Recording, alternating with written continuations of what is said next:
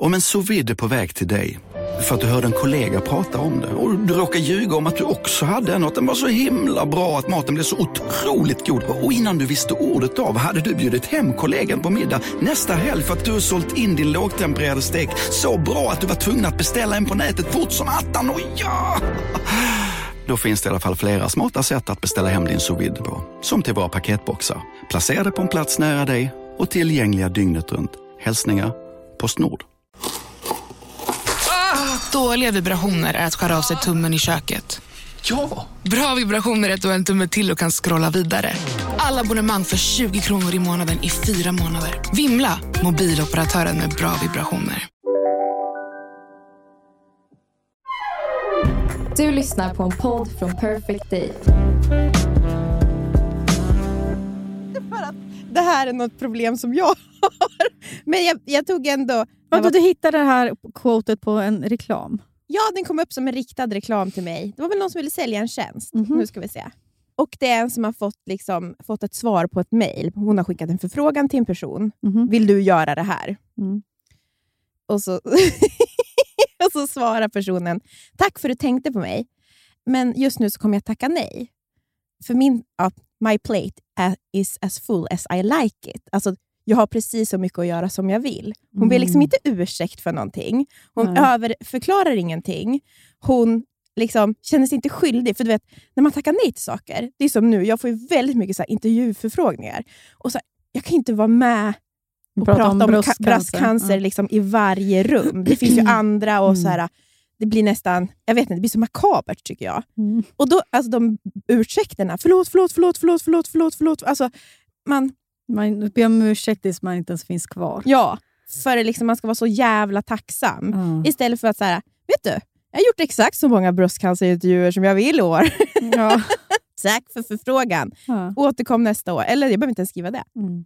Jag tyckte bara att det var intressant för att gud vad man ber om ursäkt mm. över saker man inte ens behöver be om ursäkt för. Ja, verkligen. Det där är ju en övning. Ja, det var ju det. Det är väl det hon säljer, den här Molly. Ja, det var det som var reklamen. Hon säljer ursäkter. Bra. Nej. This is how you're, you for- formulerar dig själv. Men det är väl för så här, formulera dig själv fast du liksom har mer egen... Nu rapar ni. Och det är första gången poddens historia. Annars brukar det vara ja, så säger de. Det var en cola. Åh, oh, gud, du sitter. Podden är här. Ska vi säga välkomna eller?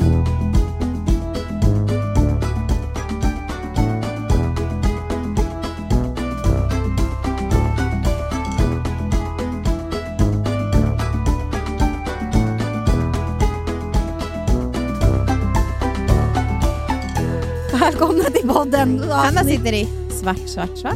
Det är döden, döden, döden som är döden som skrider fram. Avsnitt femtiofyra. Välkomna till Surret.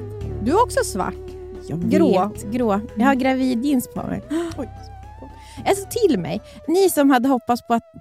Det var ju så många som uppskattade när jag var på dåligt humör. Mm. Sorry tjejer, jag har börjat sova igen. Så nu är det bara positiva vibes här i podden. Mm. Det har varit sen augusti. Mm. Vidriga veckor. Mm. Och nu så känner jag att jag har fått mitt liv tillbaka på ett sjukt sätt. Mm. Jag har alltså idéer. Du har en välfungerande hjärna. Ja. Kanske kommer vårt smsande komma igång lite mer igen. Ja, men vet du en sak, Hanna? Tyvärr inte. Nu jag svarar inte nej. Dig. Vet du en sak? Jag har varit... Jag vill att nu att ni ska få höra här. En...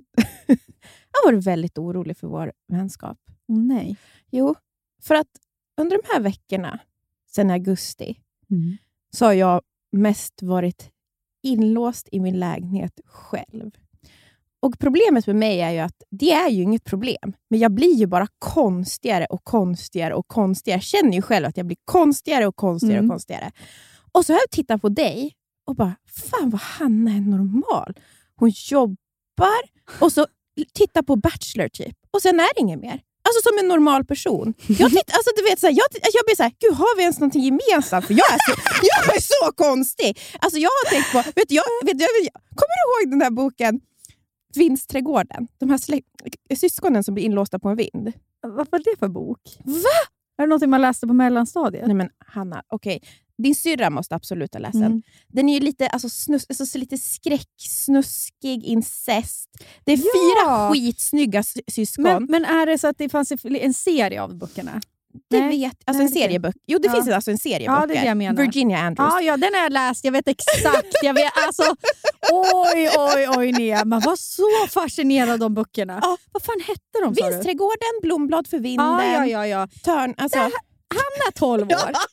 Det var så jävla, för det var ju mjukporrincest. Ja, men skönt, det och det var så himla... Hon blir ju bara våldtagen hela tiden, ja. för hon är snygg. Ja. Alltså hon, får, hon blir ju våldtagen av sin snygga brorsa på vinden då. Och be om ursäkt sen för bara, förlåt för att jag är så... Man fattade ju inte att man var våldtäkt, men det är ju regelrätt våldtäkt ja, som sker. Jo, jo, jo. Men i alla fall, när jag läste den, jag var så här, fy fan vad mysigt att vara inlåst på den där vinden. Bara få massa presenter.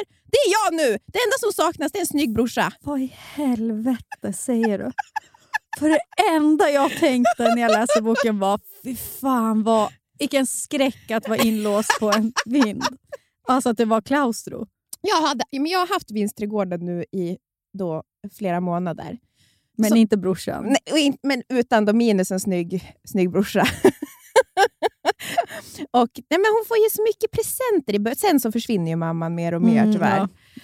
Ja, det blir ju riktigt, det blir ju skräck, skräck. Ja, men det är ju skräck, ja. Det är ju tortyr. Ja. Och de, hon varför förgift... läser jag de här när jag var tolv? Alla läser dem när de är tolv. Det är ju, mm. alltså det man läser dem när man är barn. Man är så fascinerad. Mm. Jag tror att det har någonting med, precis där när man går in i tonåren, att de är så fascinerande. För det är någonting med det som är, för nu om man skulle läsa skulle man vara så här, vad fan är det här för någonting? Mm. Men då tror jag att, jag tror att det har någonting med det här. Men är det inte också um, att det är en elak mamma? Eller jo, att mamma blir, är det ja, inte det, det för man? Det är också man är så fascinerad ja. av att hon, hon väljer ju typ pengar och ett glamoröst liv mm. mot för att då låsa in sina barn på en vind. Mm. Och de här barnen är liksom de vackraste, mest framgångsrika barnen. Mm. Men ändå så väljer hon att låsa in dem och bara gömma dem för världen. Mm. Det är det som är så. Ja. I alla fall, that's me.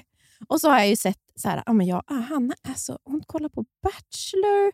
Hon ja, lagar varför kanske... skulle det vara så normalt? Jo, för att det gör alla. Alla frågar bara mig. Ah, okay. Ser du, kollar du på Bachelor? Ah, ah. Nej, jag håller på att kolla på släktträd på Game of Thrones som jag håller på att rita i en bok. Jag läser så sjuka böcker.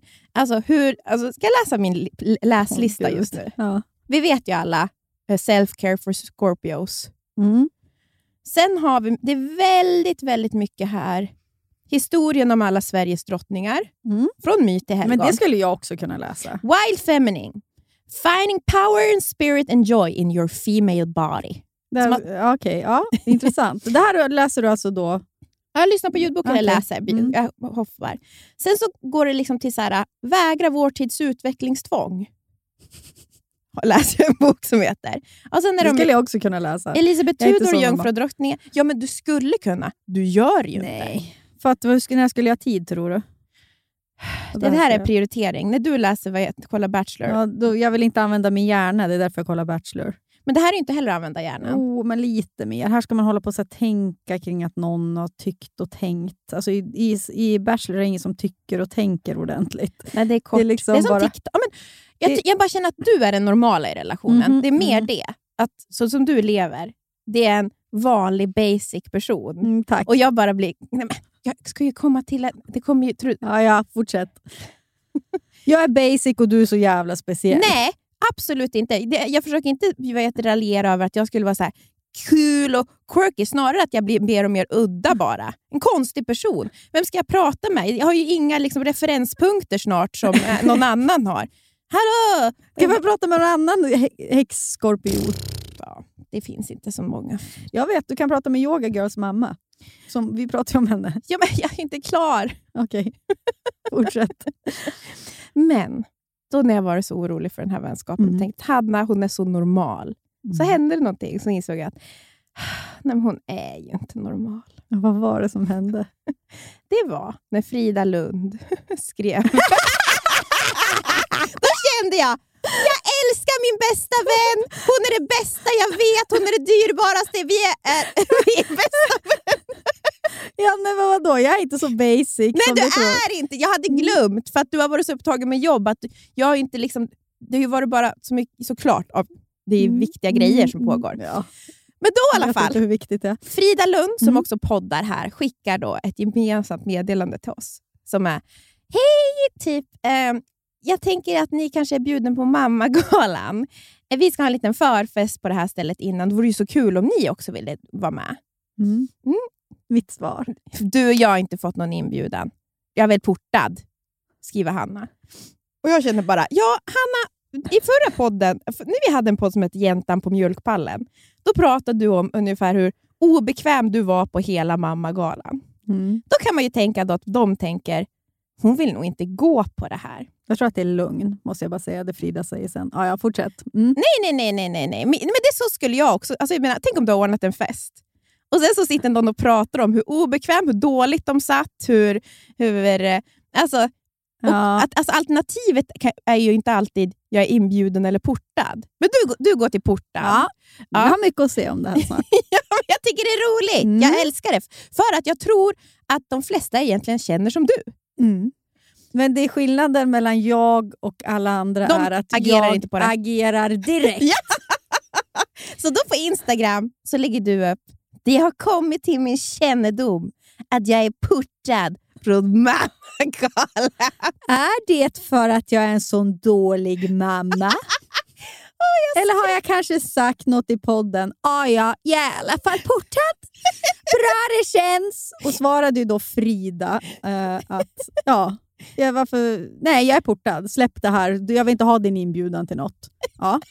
Så jag var också irriterad på henne, ska sägas. Och det är fortsatt för. Eh, Men nej, för sen tycker jag också det blir gulligt. Det blir en annan. Hon var ju bara snäll. Ja. Kom en annan gullig poddkollega in då som Elsa Billgren som mm. också poddar. Då ska hon också gå in och rädda och säga: men Hanna, alla inbjudningar har inte gått ut än. Då blir jag liksom ändå, när Elsa Billgren då smälter jag ju. Ja, det gör man. Så då känner jag direkt, ja men okej. Okay. Ja, då kanske jag kanske inte är portad då. Så då försöker jag ändå liksom, ja. Då lägger jag ju upp det så att det ska... Det ska synas. synas att jag inte är portad då. Mm. För att jag var ju också lite dåligt samvete mot mamma. Sen nu då, i onsdags fick jag ju då ett mejl från så, chefredaktören på mamma, som jag också då är lite halvbekant med. Alltså. Är du? Nej men alltså, jag, halv, alltså vi har ju setts i, hon är ju liksom hållit på var på veckor och alltså du vet på ah, ja, ja. events ja, ja, som ja, man ja, sett ja. sen tjugotolv typ. Eh, jättegullig tjej. Eh, men som bara så, hej Hanna, såg ditt inlägg på Instagram igår och vill börja med, med att säga att du verkligen inte är vår avsikt att du ska känna dig portad eller exkluderad från årets mamma. Alla inbjudningar har inte gått ut än. Vi är jätteglada att du ville komma förra året och skicka gärna en inbjudning till årets prisutdelningsmiddag om du vill komma. Hojta i så fall. Så kommer en save the date. Ja. Eh, så tydligen då så menade ju hon att jag inte var portad. Men frågan är nu ja. om jag ska vara bjuden. Och om, senare fråga om jag ska gå. Jag har ju glömt svara på det här nu såg jag. Så jag måste väl göra det också. Måste... Men det är så roligt att de fick be om ursäkt. Ja, de har inte gjort något fel. Nej. Jo, de har inte bjudit mig. Nej, men varför får jag säga en sak? Jag, jag... Ah, jag håller inte det jag liksom är sur på nu här. Ska jag säga vad jag är sur ah, berätta. på? Mm.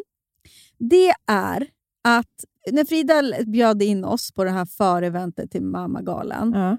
Och jag sa att jag var portad. Så var det som att hon tyckte jättesynd om mig. För att jag skrev att jag var portad. Och gud, så förlåt jag skickade inbjudan. Och då blev jag jätteirriterad. För jag menar så det här, det är inte så att där mitt liv står och faller på det här. Nej, så det är nej, min nej. första irritation. Men det skulle jag ja. aldrig tro. Nej, men jag tyckte att det var liksom skrivet som att det var synd om mig. Och ja. jag, jag skrattade. Alltså det är inte så att jag bryr mig inte jättemycket. Men jag... Ja, jag hör nu att jag låter oskön. Men jag är väldigt på väldigt dåligt humör idag. Så jag kommer fortsätta.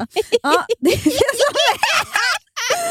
oj, oj, oj, vad sätter jag i mig för klister nu? Jag skiter i det, jag bara kör. Jag blev ännu mer irriterad då. Jag fick det här mejlet då.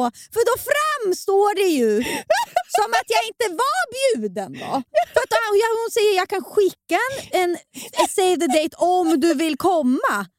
Alltså, det blir bara fel oavsett. Ja, men alltså... Då är det som att det framstår att jag inte var... Och då, och då så skriver jag, skickar en printscreen på det här mejlet till Frida och skriver så här, jag var visst bjuden, oj då, la la la. Och då skriver Frida bara så här, jag träffade eventbyrån som sa att de inte ville, vågade bjuda dig eller något sånt där för att, efter förra podden. Och då blev jag irriterad. För att då hamnar jag i att, vad sa jag egentligen i, i det här oh, avsnittet? Ja, vad sa du? För det enda jag sa var väl att jag var obekväm. Ska jag sa att jag hade trevligt... Och så vidare. Jag sa kanske att jag flyttade en stol från bordet. Jag men vet, det är det här jag, har, du tycker, jag tycker att du har rätt i. Och det här är varför man jag... Måste äh, man väl måste väl få, få vara obekväm på ett event och prata öppet.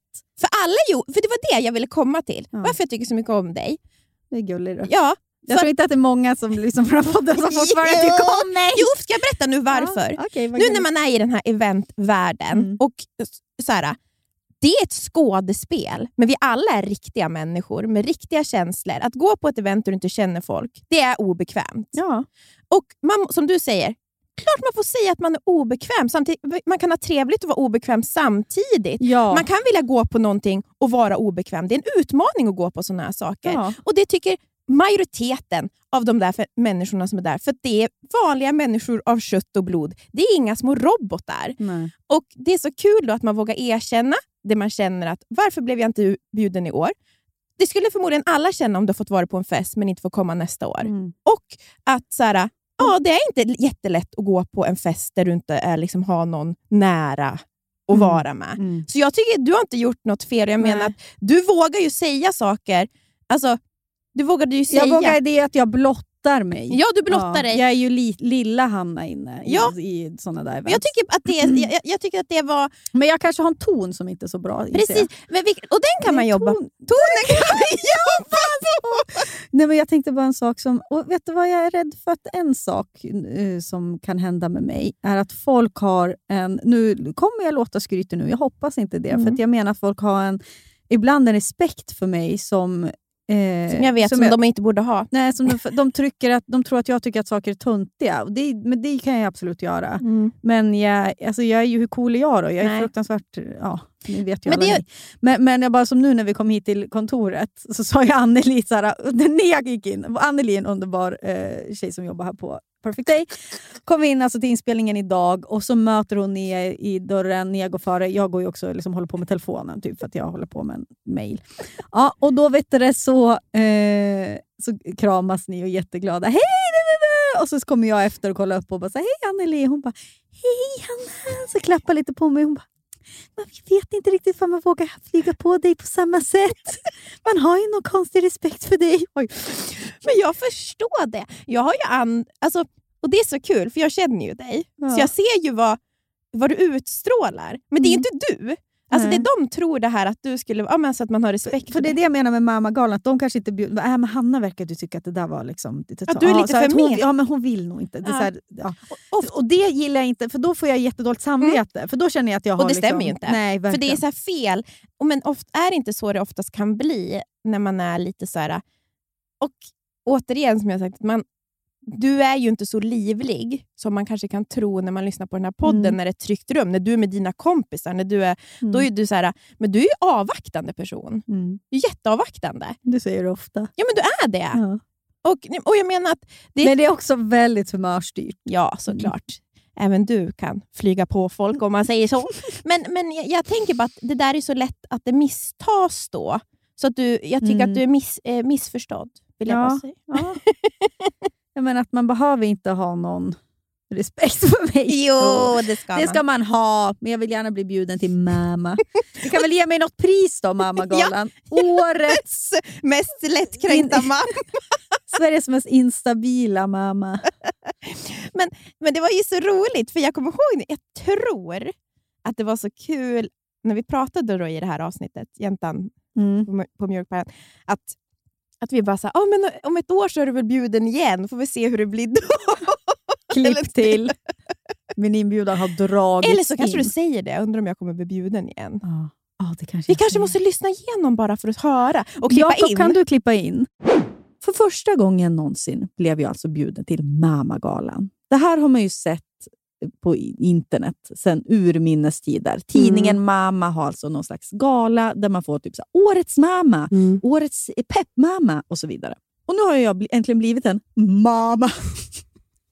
Så då ja, var jag ju där. Gick dit själv eftersom att jag inte, jag känner inga andra. Jag, du vet, jag har ju varit influencer eller vad ska man säga, bloggare. Du känner bloggare. Inga andra bra mammor. För vi som inte är bra mamma. Nej, ni, ni får ju inte komma. Nej. Nej. Jag känner bara usla, usla mammor. Nej, jag känner inga andra kändismammor kan man säga då. Bekant med några, men så här, jag hade ingen att gå med. Gick dit, tänkte att jag skulle vara lite modig. Tog ett glas vin hemma, tog på mig en, ännu en overall. Och jag var ju lite nervös. För det är klart att det är läskigt att gå på ett ställe när man inte känner någon. Och att man känner igen folk. Det är ju liksom andra influencers, och det är ju Jenny Strömstedt, Karina Bergfeldt, det är programledare, liksom riktiga mm. kändisar där. Yes. Och jag är ju inte ovan att träffa sådana, eftersom att jag har ju intervjuat folk länge. Jag vill bara att ni ska veta, det är inte så att jag står liksom som en hund med tungan ut och liksom. Men så, så fort man kommer i ett sammanhang där det bara är massa kändisar, mm. då blir det liksom en hierarki som jag inte kan med. Jag, jag, jag vet inte hur jag ska förhålla mig, jag blir nervös mm. och jag känner mig dålig. Jag känner mig som bara en gråsugga återigen. Mm. Men sen var det ju då bordssittning. Mm. Jag tänkte, ja, men vad bra, här har jag träffat också så här Sofia Wood och Frida Lund, Elsa Billgren. Du vet, tjejer som jag känner ändå så här, vi har hörts lite så här, mm. jag följer dem och så här, någon, något D M hit och dit. Frida Lund och jag ändå snackar en del. Eh, känns ju som man är lite som dem. Ja. Och så ser jag min bordsplacering. Ja, ah, okej, okay, här ska jag sitta. Börjar se att de här Sofia Wood och Frida Lund och de försvinner bort mot ett annat bord. Ja, ah, okej, okay, det var inte de. Men jag kanske ska sitta med Knivlisa då. Eller så här, är det någon här som jag... Penny Parnevik, hon verkar ju trevlig. Vi har hört en del. Så här, hon är där borta. Ja, ah, hej, hej, nej, det är inte där. Uh, vad, vänta, vad är det för lapp bredvid? Ja, det är Caroline Win- Winberg. Ja, det vet jag ju direkt vem det är såklart. Det är ju en supermodell. Ja, hon sitter bredvid mig. Det var en intressant placering. För jag ser ju också att alla andra gäng sitter ju med varann. Så det är redan där liksom att... För mammaredaktionen är jag så här, Hanna Persson, Hanna P. Vars fan ska vi sätta henne? Den här udda fågeln. Vem känner hon? Ja, men vi sätter henne med Caroline Winberg. För att Hanna är väl ändå lite sådär... snackar på sig skön och liksom kan väl ta vem som helst. Så här. Hon får väl klara av den där situationen. Kanske de tänkte, eller så tänkte de bara, vi har ingen platser kvar. Mitt emot mig sitter då influencerna Mikaela Deler, mm. alltså Janni Delers stora syster. Just det. Och Loisan Valin, en annan influencer som man kanske känner igen, typ så här, kompis med Bianca Grosso tror jag så. Mm. Det är inga jag följer, men som vet jag absolut vilka det är. Mm. Så. Och så, ja men det sitter lite andra kända influencer-ansikten där eh, vid det här bordet. Men inga jag liksom har, de följer absolut inte mig. Det är väl det så här, jag vet vilka de är. De har ingen aning. Vad är det här för galen panna som går mitt med några sotade briller och någon komisk uppsyn. Ja, någon dialekt liksom. Och sen börjar då ett samtal. Där jag känner att så här, ni vill inte ha mig här. För de, så här, tror... de, vill, nej, de tänker inte så. De är helt normala tjejer. Alltså, de, de är ju trevligt med varandra. De är kompisar med varandra. De umgås ju. Och liksom, Caroline Winberg sitter väl i tusen olika... Såna, hon är väl världsvan, tänker jag. Reser väl över hela världen. Liksom. Med den tanken är också gå in i samtalet. Va, vad kan jag erbjuda henne? Ja, jag är en podd och jag sitter och... Man tänker att hon är typ bästa kompis med rockstjärnor. Ja, ja. Hon alltså... var också så här, hon drack ju inte vin utan hon ville ha så här whisky med is typ och en vodka soda. Du vet, hon var ju liksom skinnjackertjejen. Nej, rocktjejen. Den värsta! Nej, men nej, nej, nu menar jag, man är avundsjuk på den. Ja, för jag är ingen rocktjej. Jag är ingen mystisk. Hon hade, ingen... ju, hon hade ju du vet, kunnat kommit utan smink, jeansen, ribbade linnet och jeansjackan och sin whisky på is. Mm. Och så sitter man där med hundra kilo ja, men, smink. Ja, men där satt jag med hundra kilo smink, drack fyra glas vin, svepte för att ha någonting att prata om. Jag var ju där så jag är riktigt vinhagga igen när de började prata om vad de gillar att dricka. Mikaela Deler och Loisan Valin beställde ju såklart in Coca-Cola Zero efter ett glas vin. Alltså du vet... Det är som den typen. Alltså jag förstår att det är väldigt många influencers som bara dricker Cola Zero och inte vin. Det, ja.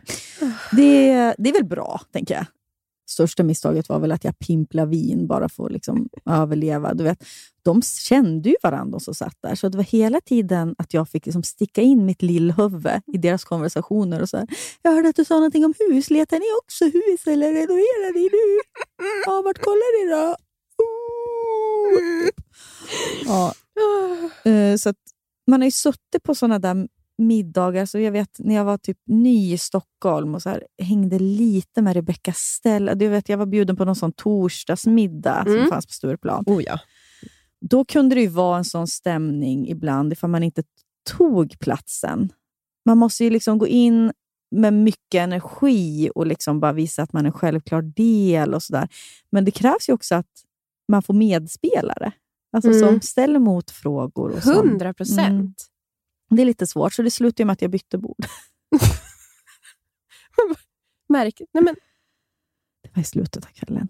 Jag vet, ja, men jag då hade vet, fyra glas in, vet du, jag kände bara så här, ja, men jag kände också att de satt och pratade med varandra lite, någon var på toaletten, då var jag ändå så här, jag började med att jag skulle försöka flytta min stol.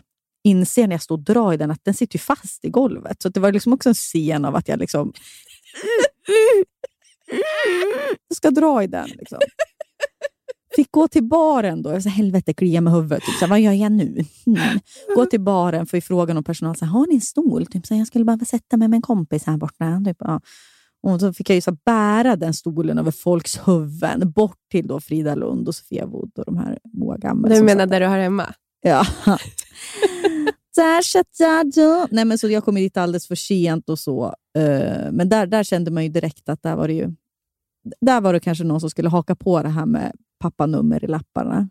Alltså det kanske var en större, ja. större intresse kring det.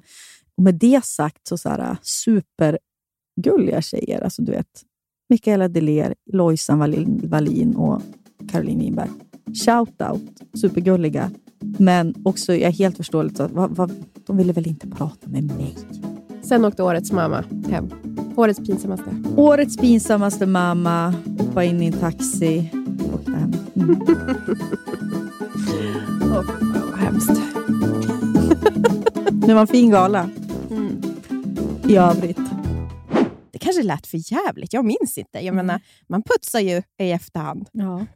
Det är lite lustigt nu för att eh, hon jag satt mitt emot Mikaela Deler. Ja. Som är då, som, ja, hon är ju väldigt vacker.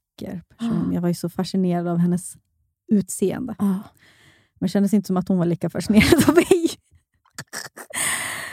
Hon är min granne nu.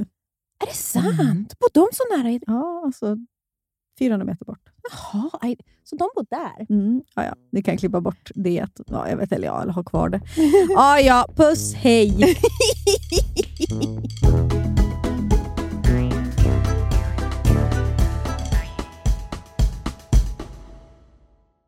Veckans sponsor är Länsförsäkringar. Hur tänker ni ner när ni sparar till Florens och Blanche? Jo, men för oss är det, alltså jag tycker det är väldigt viktigt att det känns som, alltså det är ett långsiktigt sparande, ja, vi fokuserar på. Precis, det är inte så att de ska köpa nytt Barbiehus nästa vecka för de här pengarna. Nej, nej, nej, nej, nej. Vi sparar ju även till Nisseman då. Mm. Och man vill ju verkligen ha ett långsiktigt och tryggt sparande så att de kan, när de fyller låt säga arton eller kanske tjugo, göra någonting vettigt med de här pengarna då. Och det behöver inte handla om så mycket pengar man lägger undan heller. Det kan ju vara liksom någon hundralapp som man lyckas få över varje månad. Och så det som är så fint, för livet är ju så förändligt. Mm. Men där finns ju Länsförsäkringar med hela livet i form av då sparande, lån, försäkringar, mm. pension. Ja. Det är sånt där som ofta blir en viktig del när saker i livet förändras. Mm. Så Länsförsäkringar finns där för alltid. Tack Länsförsäkringar för att ni håller oss tryggt i handen. Volt, Volt, Volt. Volt Fashion sponsrar podden den här veckan. Och vad är Volt? Ni vet då? Väl vad det är? Ja. Det är ju... Alltså, det, de, det är multibrand-butiker som finns i över hela Sverige. Från Malmö till Luleå. Det är alltså ungefär fyrtio butiker de har. Vi har inte tackat Volt för att de hur räddar skulle, hur skulle men... killarna se ut i Luleå om inte Volt? Ja. Ja, men det är så kul att det finns riktigt bra kläder för killar även i mindre orter.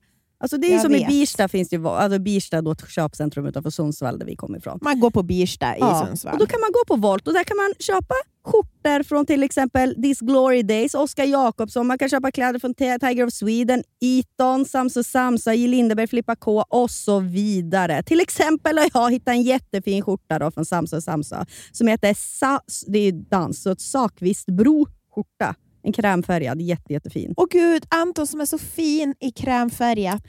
Jag får väl investera då till han. Mot hans mörka bryn och hår och muskliga bringa.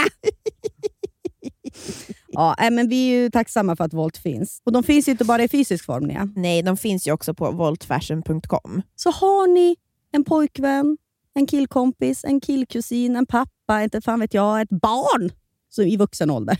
Som en kille. Gå in på Volt och, och klä den här mannen i ert liv. Tack Volt. Tack Volt. Jag måste hitta varför jag är så jävla sur för. Ja, men som tre dagar. Ja. Gud, jag hade verkligen missat. Jag har inte hunnit kolla den här. ha det är lite P M S jag har också. Och stress. Mm, ja, det är inget kul. En sak som jag måste nog kanske ta bort som ger mig lite mindre respekt är ju att jag har en app som heter Knipdags. Där jag har notis klockan tolv, klockan två och klockan sju. Jag ser alltid det. Det händer ju då att jag eh, står liksom med mina kollegor. Alltså bland annat då en, min, alltså producenten som är som en man. Och, ja, men, och i jobbsammanhang ska förklara någonting. Och så Uh, har jag, ja, men ifall han står vid min dator och så ligger min te- telefon uppe. Då har det varit flertalet gånger då det bara så här zzz, surrar till och notisen över hela min skärm har stått knipdags. Men förstår han det? Jag tror inte ens att han de skulle barn. se en snippa om de kände igen den. Ja, men det är ju också en bild typ på en snippa. Ja. Men skulle de ens veta men vad det är då? Jag menar, det är ju inte pi- alltså, så här, det är ju, jag tycker ju inte att det är pinsamt. Alltså, men jag är rädd att han ska tycka att det är pinsamt. Ja, och framförallt att han ska tro att, att jag tyck- tycker ja. att det är pinsamt. Så då vet man inte hur man ska... För jag har ju bara så här, tryckt bort det där och sen inte gjort något mer av det. Men någon gång har jag också bara så här... Ja, då är det dags att krypa då! Alltså, alltså jag funderar ifall jag ska säga det. Och sitter och visar hur det så här... Och jag kniper nu. nu. Alla som lyssnar på podden kniper ni också nu. I... Jag kan ju knappt knipa. Den är bara...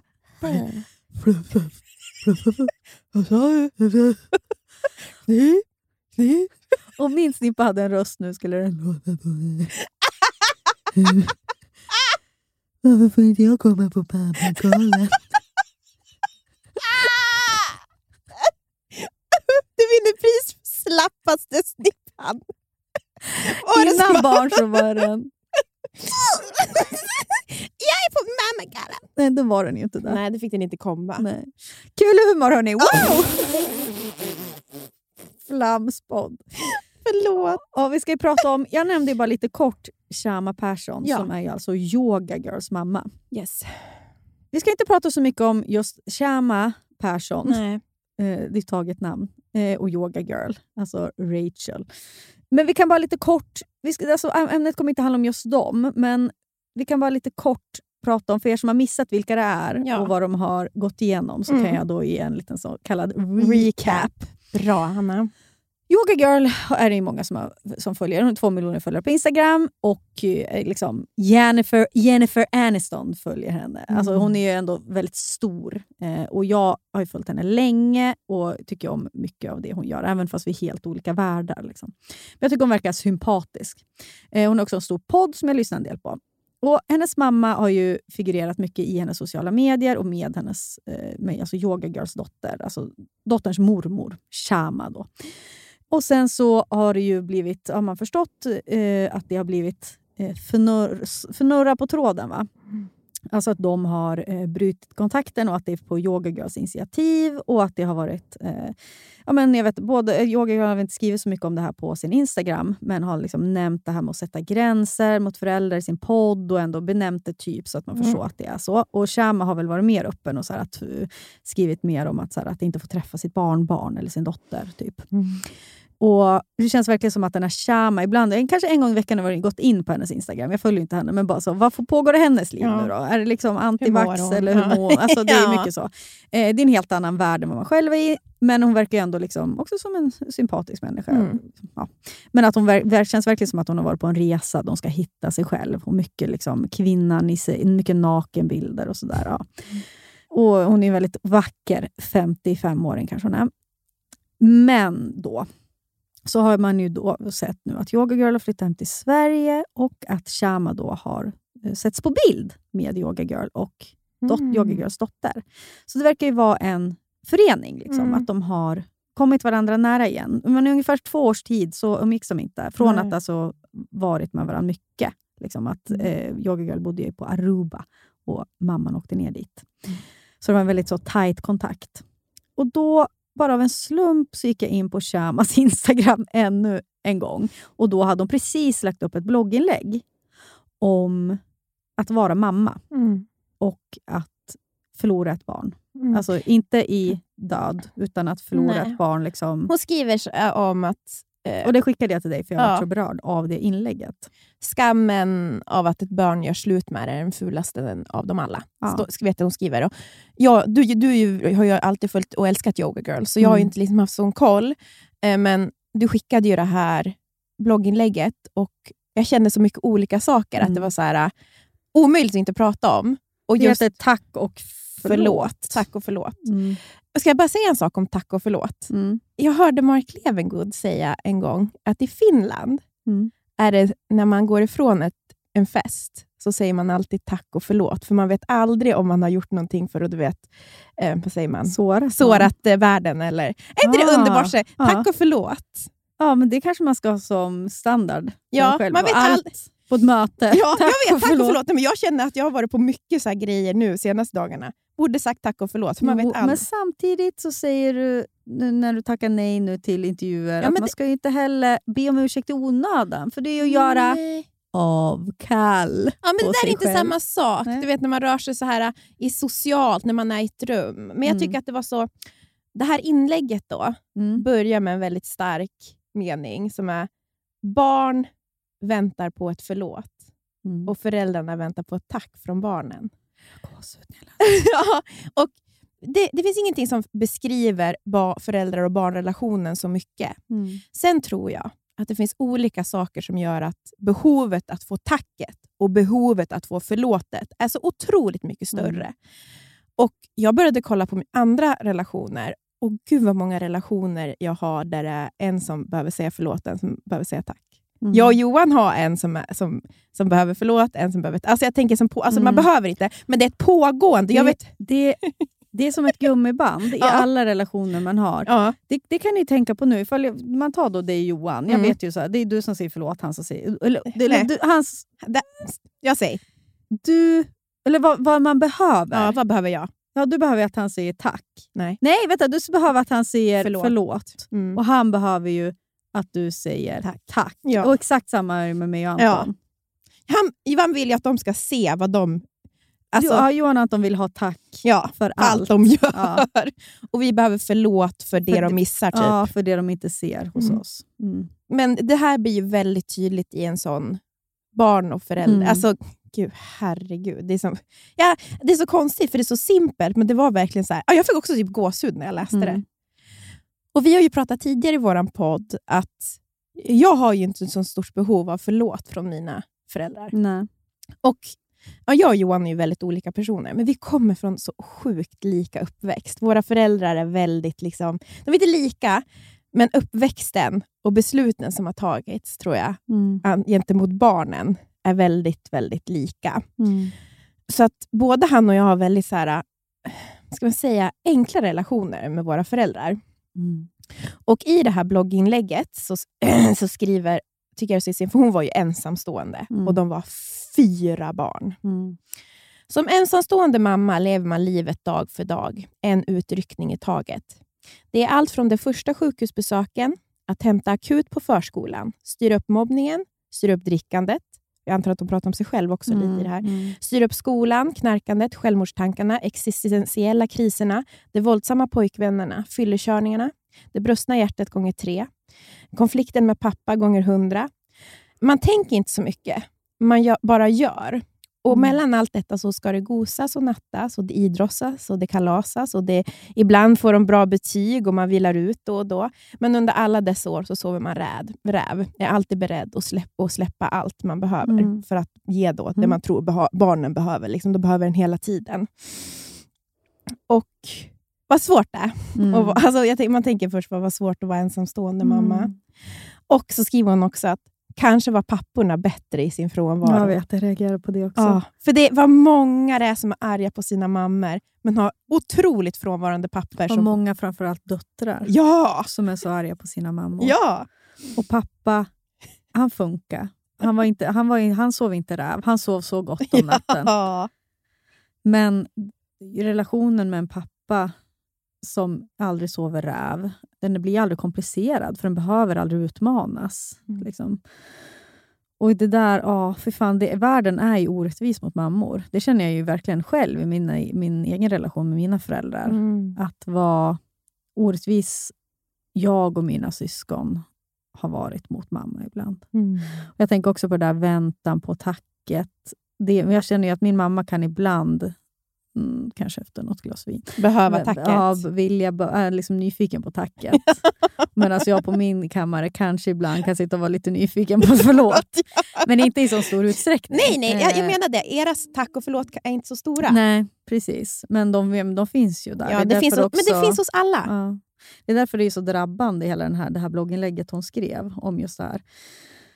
Och samtidigt då så kan man ju inte heller... Så här, hon, det är jättejobbigt att vara ensamstående. Hon har med fyra barn. Hon beskriver allting man kan göra. Och bara vi som har varsitt barn mm.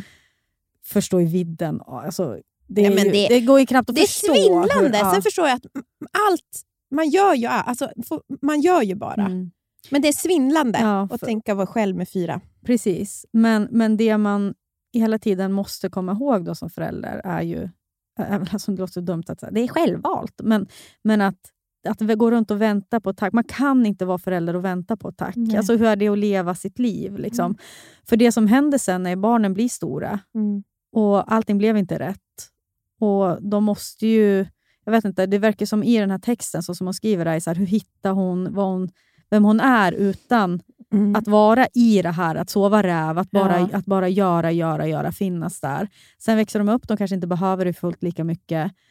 Och du blir liksom, du är fortfarande beroende mm. av dina barn. Mm. Jag vet inte, nu kanske jag lägger in annat i det här. Men jag, men jag kan tänka lite från min egen erfarenhet. Mm. Och så här, att, att ha en förälder som, och kanske framförallt en mamma som alltså tydligt ser, stå på sina egna ben. Mm. Som eh, är sin egen lyckas smed. Som ja. inte förväntar sig någonting av. Det är fritt från skuld. Ja. Det är ju otroligt värdefullt att få ha en sån ja. förälder. Liksom. För jag...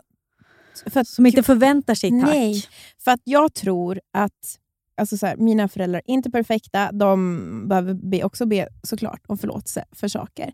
Men det finns någonting hos mig som är väldigt så här, tryggt. Ja. Vadå? Jag var rädd att det inte spelades in. Ah, jo, jo, det är rull. Ja. Mm. Nej, men det är någonting som... Och man försöker ju härleda det. Hur kan det bli? Är det, är det liksom... Är det miljön? Är det så jag är född? Varför, varför mm. känner jag mig ibland att jag är tryggare i relationer än vad många andra är till exempel mm. och så. Men jag kan tro att mycket var så här att min mamma och pappa har också alltid prioriterat sig själva. Mm. Men inte att vi har varit bortprioriterade. Men de har prioriterat sitt liv, sina intressen. Vad tycker de att göra? Och samtidigt har det alltid varit det viktigaste för dem att vi har varit med, jag och min syster. Mm.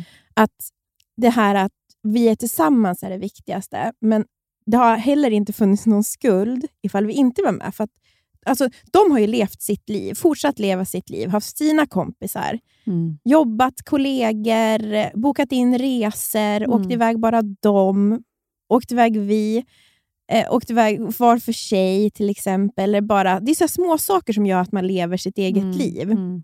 Och det blir man ju lycklig av. Mm. Och det är skönt och som barn och, ha, och för sånt märker man man märker ju om ens för, och sen så är det klart har de gått igenom jobbiga perioder och haft så här svårigheter men mm.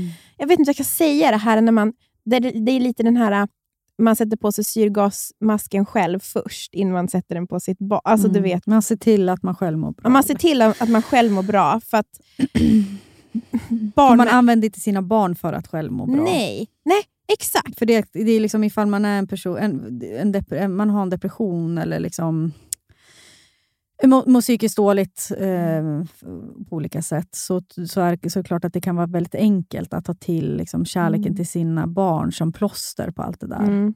och det tror jag är ju väldigt ohållbart i längden för det kan ju inte, det funkar ju inte för barnen kommer ju göra revolt förr ja. eller senare även oavsett hur stor revolten är liksom. Och det kommer inte... är det är man en person som har tagit hand om sitt liv och sina egna relationer och då är det lättare att inte känna att man måste ha den där tacket från sitt barn. Mm.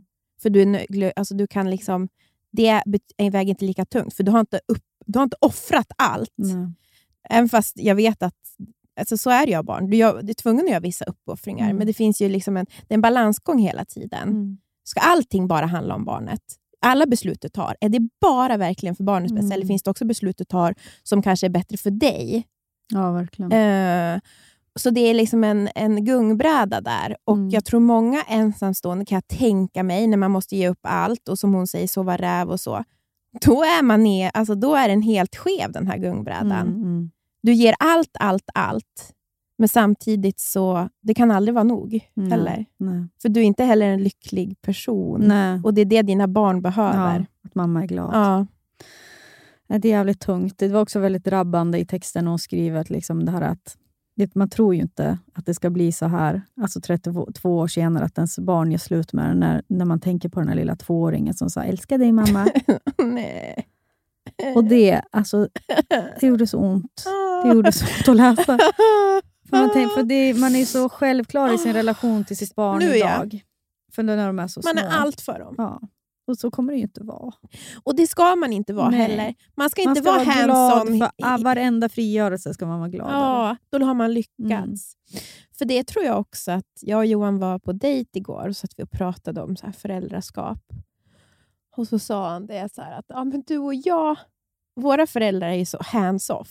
Alltså jag och Johan är så, jag skulle aldrig, jo såklart. Jag be- behöver jag hjälp om redovisning? Då mm. ringer jag och frågar mamma, för jag mm. kan inte. Eller så här, vi kollar på hus och lägenhet, ja då skickar jag till pappa. Vad skulle det här kosta att renovera? För mm. det kan han. Mm. Men mina beslut, stora beslut i livet har ingenting med mina nej, föräldrar. Jag behöver inte jag dem. Med. Och jag tror också där, Johan bara, alla mina kompisar som har lite så här issues, det är alltid att föräldrarna är för involverade. Ja. De skapar osäkerheter i vuxna människor. Eh, man ska ska göra... du verkligen tacka ja till den? Ja, jobbet. Åh, vad ja, svårt det blir. Ja, det är så sjukt. Och det här huset, hur ska det här gå? Ja. Och ni har ju inget sånt. Alltså, du vet. Mm. Jag vet inte. Det är liksom vi trettiosex-åriga vuxna som där för en förälder liksom skapar osäkerhet i beslut. Mm. De ska vara hands-off. Ja, och det kan man börja öva på redan när de är två. Ja, på det, olika. Det har vi pratat om, att man går emot sin natur. Ja, vi ska länka till det här blogginlägget tycker jag. Mm. För att ni ska få läsa det. För som sagt, det väcks mycket tankar. Och så här, det som hon skriver där är ju såklart ingen sanning. Jag tänker att jag menar, hennes, hennes barn har ju massa mm. upplevelser av det som har hänt. Men hon skriver ju också i texten så här, istället för att leva för barnen och försöka övertyga dem att de var det viktigaste i mitt liv, så levde jag för mig. Mm. För mitt liv. Mm. Och det hon avslutar med är att det var för, inte förrän då jag fick ett tack. Mm. Det är fint. Mm. Om man släpper barnen fria så kommer de tillbaka. Ja, de gör det tror jag. Det är, det är min starka tro i alla fall. Men jävlar vad svårt det kommer vara att släppa fri. Ja, man, det är som du säger, man får öva hela tiden. Mm. Och, vad, och vad svårt det är att vara någons barn och vad svårt det är att vara någons oh, mamma. Verkligen. det är verkligen. Det svåraste. Det är, det, det är därför jag tror att jag också var så fascinerad av Yoga Girl och hennes mamma. Mm. För att jag, man ser ju verkligen båda sidor. Nu Ex- har jag, man ju ingen aning. Liksom. Men, men du kan känna ut, ja, det, liksom, utifrån det man ser så kan jag liksom känna för båda på mm. olika sätt. Verkligen. För så fort man själv blev förälder så var man så här. Oj då. Alltså det var ju verkligen sån ja. Bara, jävlar. Det är liksom, det är fel. Det är fel varje dag som pågår. Ja. Och många rätt också. Men, ja.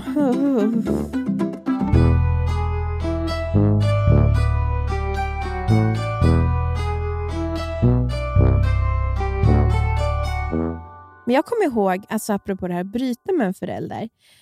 Precis när jag hade tagit studenten. Så jobbade jag på, eh, på ett ställe där jag träffade en tjej. Och hon var lika gammal som mig. Hon mm. var så mycket mer... Jag kan ju förstå nu att hon hade ju gått igenom så mycket mer saker i sitt mm. liv. Kanske gått i terapi, alltså sådana saker. Mm. Och, så hon var mycket mer känslomässigt mogen och hade varit med. Alltså haft utmaningar, fler, många fler utmaningar i sitt liv än vad mm. jag hade haft. Och hon hade brutit sig med sin mamma. Mm. Och så kommer jag ihåg att för mig var det så här... Alltså du vet, jag... jag jaha. Ja, hur fan går det till? Ja, vadå? Alltså det var så... Hon bara, nej men, alltså, ja, men min mamma är narcissist. Det mm. går inte. Uh, jag kan inte ha en relation med henne. Och det här är så här, det är ett beslut som vuxit fram. Och man så, jag tog studenten. Alltså, förstår du? Man, mm. så här, det var, och jag kan verkligen tänka på det så här, gud vad, vilket moget beslut. Och mm, vad mycket stort. Det måste ha krävts. Ja, det hade ju krävts. Hon hade varit med om så mycket saker i sitt liv. Mm. Och det här krävs ju, alltså du vet, det var bara hon och hennes mamma. Jag minns när jag, och också typ en av de första, ett av de första jobben jag hade i butik. Så kom det en kvinna dit och skulle handla. som jag umgicks jättemycket med när jag var barn. Mm. För att hennes dotter umgicks jag jättemycket med då. Men sen hade vi förlorat kontakten helt. Vi umgicks mellan att vi var kanske nio till tolv. Mm. Ja, men så att jag hade ju liksom kände, alltså sov över där mycket och liksom umgicks mm. mycket med den här mamman. Och då frågade jag den här mamman att, men eh, gud vad kul, hej Sara, oj vi har inte setts på fler tio år. Liksom. Men hur, hur är det med ja, hennes dotter då? Eller så sa jag hennes namn, låt säga att hon hette Linda. Hur är det med mm. Linda? Och då så fick jag en sjuk blick av den här mamman. Hon bara, nej vi, det vet jag inte. Hur gamla var, vänta. Då var jag tjugo, nej äh, nitton. Ja, ja. Ja. Jag bara, va? Eh, jaha, eller vadå? Vet du? Av, nej, nej, hon, hon har valt att inte ha någon kontakt med mig. Oj. Och det var också så jävla sjuk känsla hos mig att jag var... Det var Vinsträdgården. Ah, igen. Ah, vad fan är det som pågår? Men att då ah. minns jag att jag gick hem och sa det till min mamma. Ah. Och vad sa hon och, då? Nej, men, vad tror du mamma? Visste hon då? Men, nej men hon var ju... ja, det var väl på tiden. Hon kände att det gjorde hon rätt ja, i. Ja, men ja. Det, är ändå, det måste jag ändå ge morsan. Att det, är ju så här, det är klart att många kompisar som man har umgåtts med har ju haft lite konstiga familjer ibland. Mm. Alltså det är, man kommer inte överens ja. med alla. Mm. Men min mamma och pappa har ju varit väldigt noga med att inte säga någonting. Nej. Alltså, verkligen min inte mamma och pappa har aldrig sagt någonting heller. Nej, men jag ska aldrig säga något dumt om någon annan. För att de vill ju inte förstöra för mig och mina relationer. Och det är ju någonting man verkligen ska försöka ta med sig.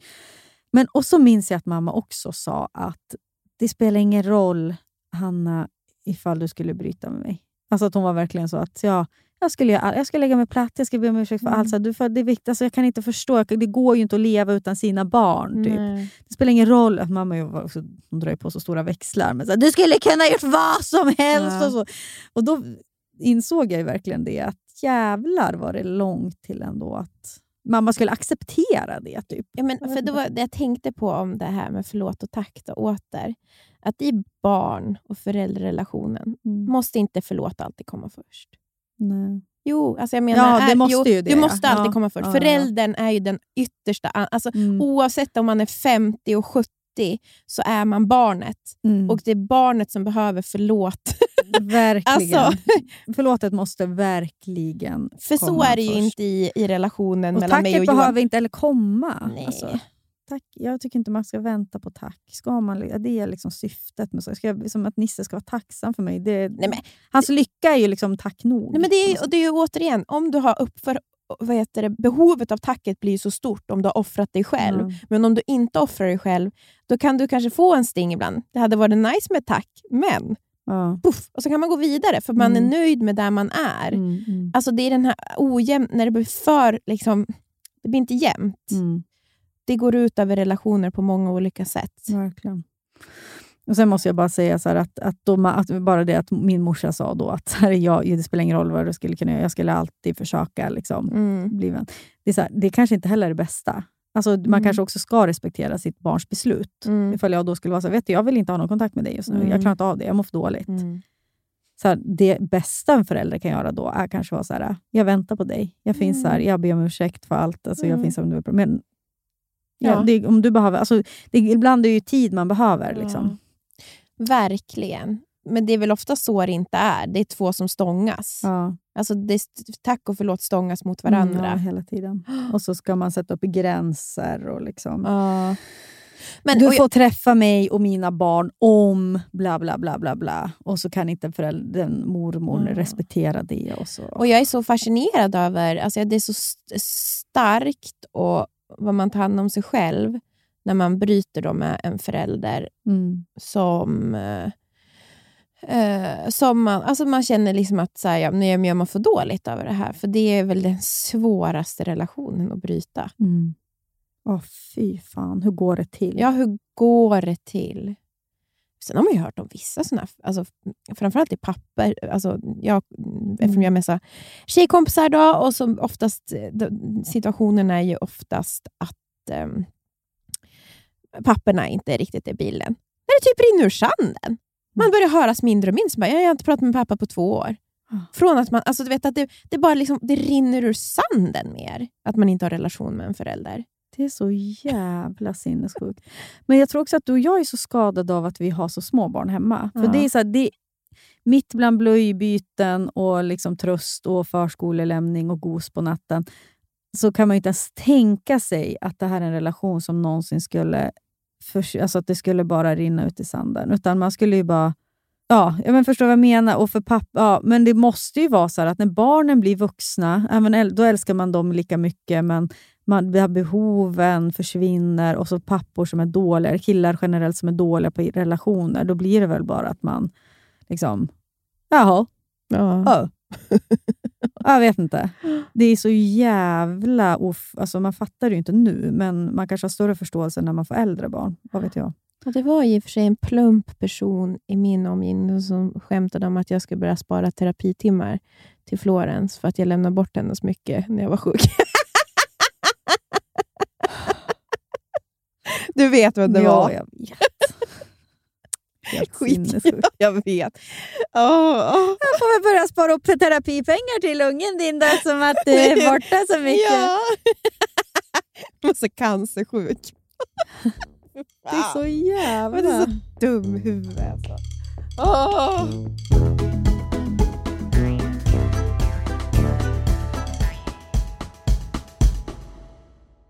Det är sommar. Ja, Sunes sommar, men också Emma S sommar. Ja. Eller vad säger du? Jajamän. Emma S, det svenska hudvårdsmärket med effektiva produkter som ger synliga resultat. Och de har ju alltså en solskyddsserie för både ansiktet och kropp som mm. är hudvårdande, vattenresistent och skyddar mot U V A och U V B-strålar. Och den här serien heter alltså Hydrating Sun Protection. S P F i ansiktet är ju väldigt, det är en konst. Mm. Det är få som är bra. Men den här lägger sig så fint på huden och det är också jättelätt att sminka. Och den innehåller ju hyaluronsyra. Min favorit mm. ingrediens. Squalan och vitamin E. Och det här återfuktar ju och skyddar huden. Mm. Och sen doftar den ju. Mjuk doft. Mjuk, mjuk doft av kokos. kokos. Men inte bara det. Oh. Vi har en rabattkod. Jajebus! Surret tjugofem ger tjugofem procent på alla produkter i Hydrating Sun Protection-serien. Så det ja. finns ju till kroppen, ansiktet. Så gå in på emmas punkt com och använd Surret tjugofem för tjugofem procent rabatt på den här serien. Ja, så bunkra upp inför sommaren nu. Gör det nu. Bastard! Hör du din bastard? Jag ska bara kalla dig för Bastard Burger. Oh my god. Vad är det? Oh my god. Vad är det nu då? De har precis lanserat Spicy Nuggets på menyn. Alltså jag älskar ah, spicy nuggets. Du är ju en riktig nuggetkvinna du. Andra börjarställen har bara spicy nuggets lite då och då. Men på Bastard kommer det finnas permanent på menyn. Vad ska du ha för dipp då till den? Alltså jag älskar, älskar, älskar deras jalapeno dipp. Alltså jag är... En gång hade Johan varit och handlat eh, takeaway på ah. Bastard. Kommer hem. Och du vet jag river runt i påsen. Han har glömt. Och köpa jalapeno ja, dippen. Nej där. Men alltså, det, då, är liksom, alltså då, då bryter allt jag ihop. Ja. På riktigt alltså. Ja. Jag tror, och så kan det också vara så här, du känner inte mig. Nej. Du känner inte mig. Det är en sak jag vill ha. Ja, de finns också veganska. Alltså antingen finns de ju med kyckling då, eller så helt veganska. Det är också skitbra. Underbart. Ja, och sen, vet du vad som kommer mer då? Berätta. En ny signaturbörjare. Det är ingen mindre än The Notorious Chili Cheese. Oh my god. Det är alltså en burgare med chili cheese på. Uh-huh. Och så massa ost och så lite jalapenos. Alltså, jag kommer ladda ner appen nu. Jag har ju inte appen. Jag går ju bara på och direkt och beställer där. Uh-huh. Och så laddar ner appen. Det är så bra, för de har ju också rättigheter. Så man kan ta en liten A V-öl där. Ja, oh, just det. Det har mm-hmm. de ju. Fan vad mysigt. Vi måste gå på Bastards med barnen. Jag snart. vet. Jag vet, jag vet, jag vet. Ja, kids-menyn är ju underbar. Tack Bastards, ni vet ju så länge vi älskar er. Vi är liksom, vi är så stolta representanter. De märker ju att vi fortsätter gå dit. Det är därför vi får fortsätta ja. samarbeta. Tack. Jag vet inte. Men ibland kan jag känna att vad håller vi på med och till vilken nytta? Världen i stort. Mm-hmm. Nu har Hanna Persson legat på kammaren och varit filosofisk. Jag såg bara en sån här uppdatering om så här, ungdomshälsa. Och då såg jag att så här, sextiotvå procent av alla tjejer på femton år i den här undersökningen. sextiotvå procent lider av ångest eller depression eller som problem. Ja, och så började jag tänka då. Så, ja, varför ser det ut så här nu då? Vad håller vi på med med det här? Alltså som ungas ohälsa pratar vi så mycket mer om, och det verkar ju bara gått helvete på alla fronter med det. Och samtidigt så har vi det väl så mycket bättre. Eller, alltså även om det är liksom världen, man pratar ju nu om att allt är skit, så måste man ändå komma ihåg alltså stora fram...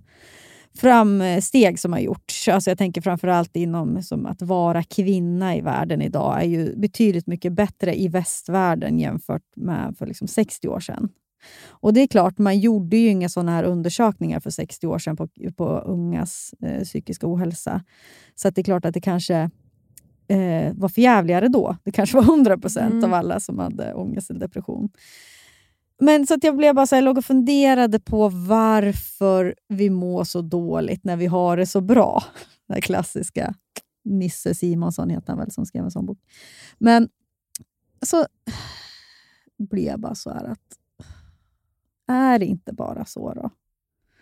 Alltså att absolut, allting är ju inte bra. Men kan det inte bara vara så att vi ska sluta göra de här undersökningarna? Nu låter jag så jävla krass och liksom dum i huvudet. Men det är ju liksom... Jag, jag vet också att jag pratar klyschor, det här tankar som har tänkts förut. Men jag vill bara poängtera att, så här, att göra sådana här undersökningar och att prata om ungas psykiska ohälsa. Och liksom att det är så mycket fokus på det. Till skillnad från kanske åttiotalet när man sa att fy fan vad puberteten är jobbig. Det är för jävligt att vara puberteten. Hormoner. Hormoner och nanana. Om det var ett, stad, en, liksom ett stadie i livet där man inte ska behöva må bra. Mm. För det är liksom, det är inte... Det är jobbigt. Det är jobbigt. Jag tror bara att vi får så jävla mycket krav på oss hela tiden. Att mm. inte bara vi ska lida av perfekt psykisk hälsa. Eller liksom att vi ska ha perfekt psykisk hälsa. Våra barn ska också ha det i alla stadier i livet. Jag vet inte. Nu låter jag också så himla. Det är klart att man, det här finns ju verkligen grader här. Det är helt för jävligt med depression och ångest. Och men är det, det nästan att vi kollar för noggrant? Vi kollar för noggrant. Och, och, så här, och på ett sätt så tänker jag. Är det framstegens fel? Mm. Nu är jag ute på djup is, eller djup, vad heter det? Halis, djupt vatten. Tunnis. Tunnis och djupt vatten. Jag är ute och simmar här. Isen, isen runt med. Nej, men för att jag tänker bara att det, så här, det vet, vi har ju samma hjärna som vi hade på savannen. Mm. Ja, det har inte hänt så mycket med hjärnan. Det här pratar ju alla psykiatriker om.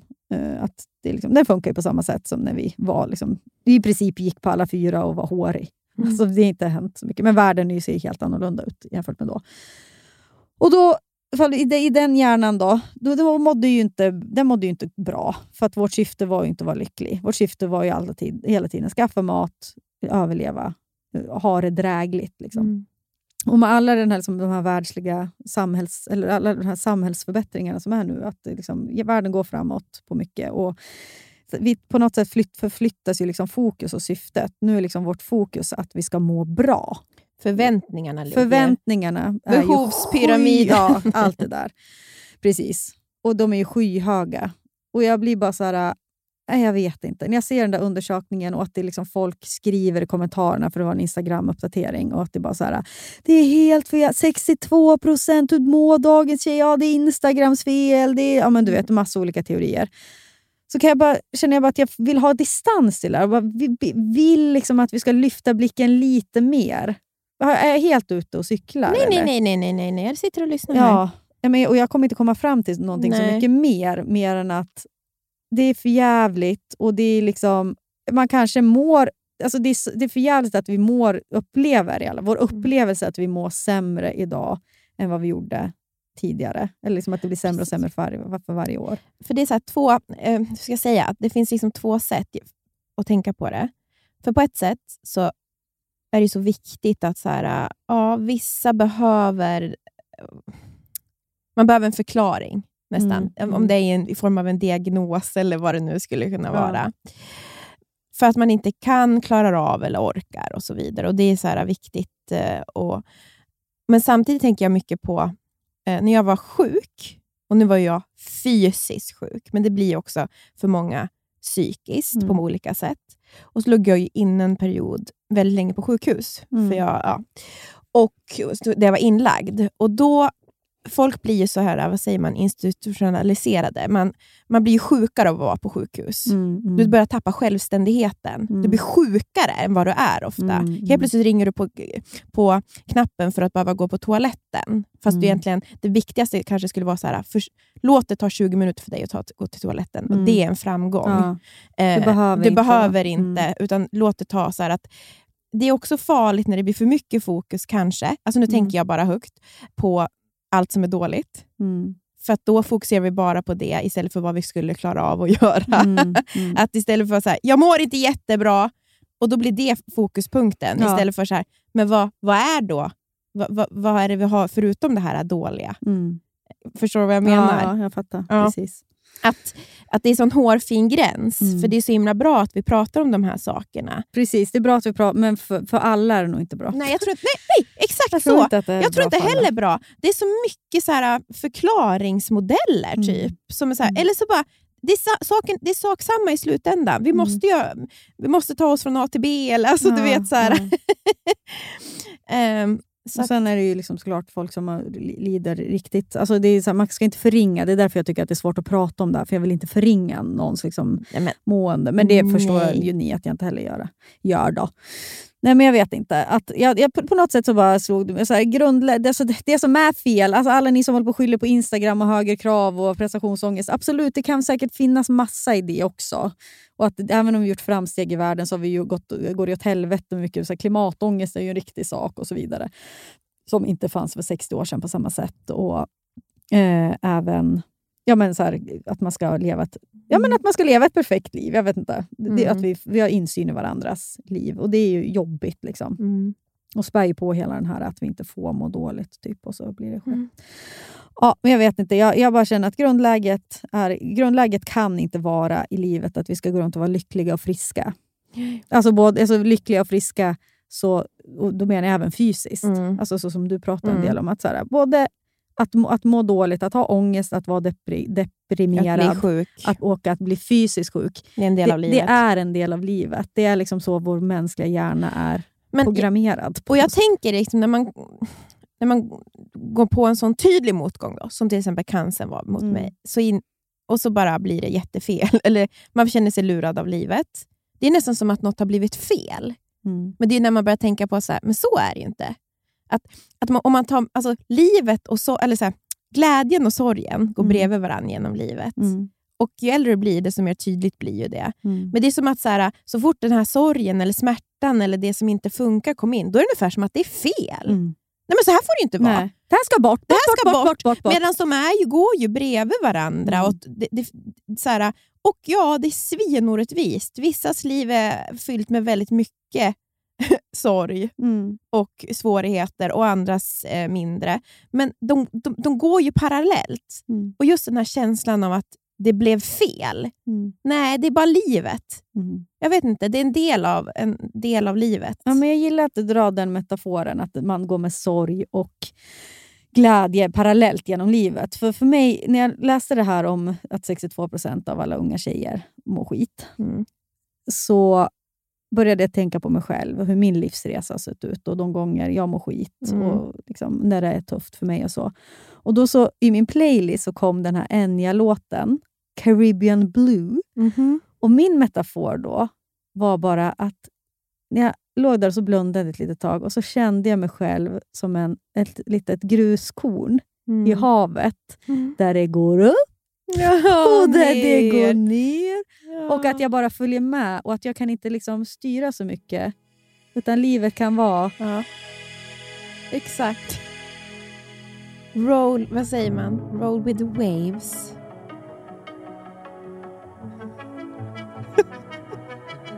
Du vet att jag älskar det när jag... Alltså den här låten är så bra. Mm. Så jag vill att vi alla lyssnar på den här nu. Och ses på liksom små gruskorn som bara hänger med.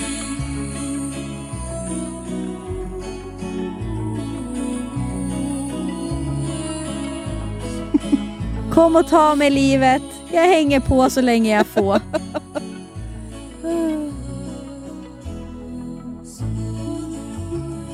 Vi kan lägga in den, Jakob. Caribbean Blue. Åh, jag kände mig. Gud, det var så skönt att vara det där sandkorn. Vet, jag kände hela min kropp vajade nu fram och tillbaka. Ja. Mm. Men det är skönt, för då släpper man i taget. Då behöver man inte hålla på och kämpa mot allting det man känner. Nej, och... kämpa mot smärtor ja. och inte må bra. Och det är så här, det gör allting så mycket värre. Och tänka att... Jag vet inte. Och sen så, som sagt... Det, det finns grader i ja, helvetet. Det finns det. Så, men mm. det kanske jag inte behöver lägga till ens, jag vet inte. Jo, men det är väl viktigt. Jag vet inte, var det det vi sa för mycket i den här podden? Nej, jag var ju så nöjd. Jag kände mig som liksom lilla Björn Natthiko.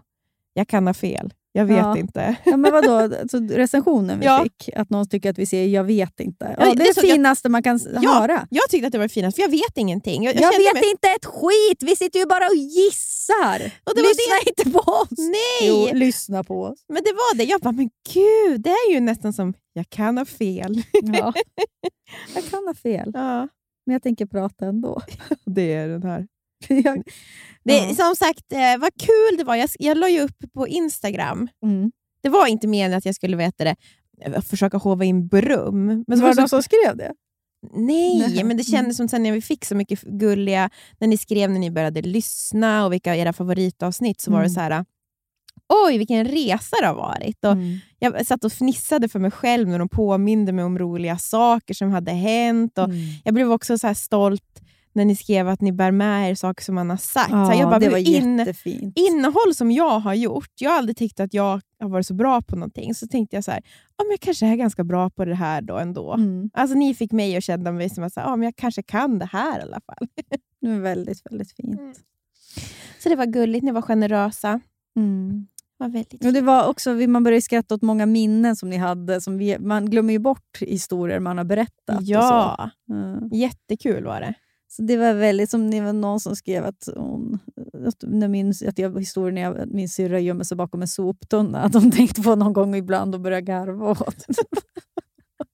Alltså sådana dumma ja. saker som jag bara, jag vet, som man bara säger i förbifarten. Också det som är, också som något man kan ta med sig, för att när man gör en podd så här så vill man ju göra alla nöjda. Mm. Och så känner man så, ja ah, det här var bra, det här blev dåligt. Och så när man fick alla de här, när ni skickade in, så inser man så här, alla tycker om olika saker. Ja. Ni tycker så olika allihop. Och, och vissa är så här, gud jag känner igen mig så mycket i Nia. Och jag känner igen mig så mycket i Hanna. Så det är också kul att man kan plisa på olika håll. Ja, och vissa tycker så mycket mer om...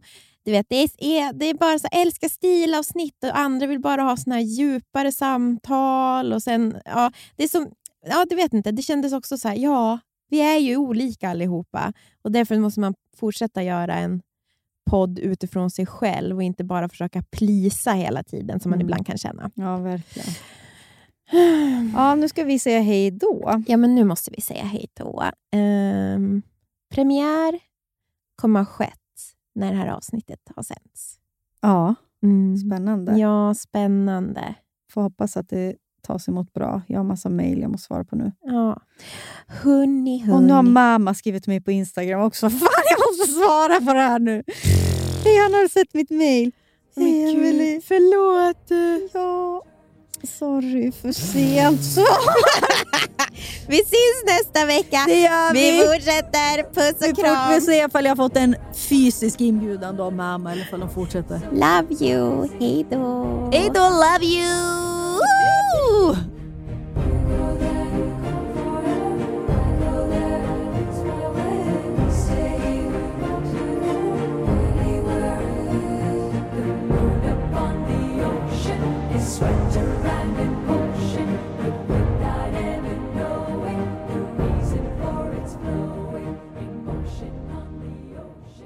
Den här podcasten är producerad av Perfect Day Media.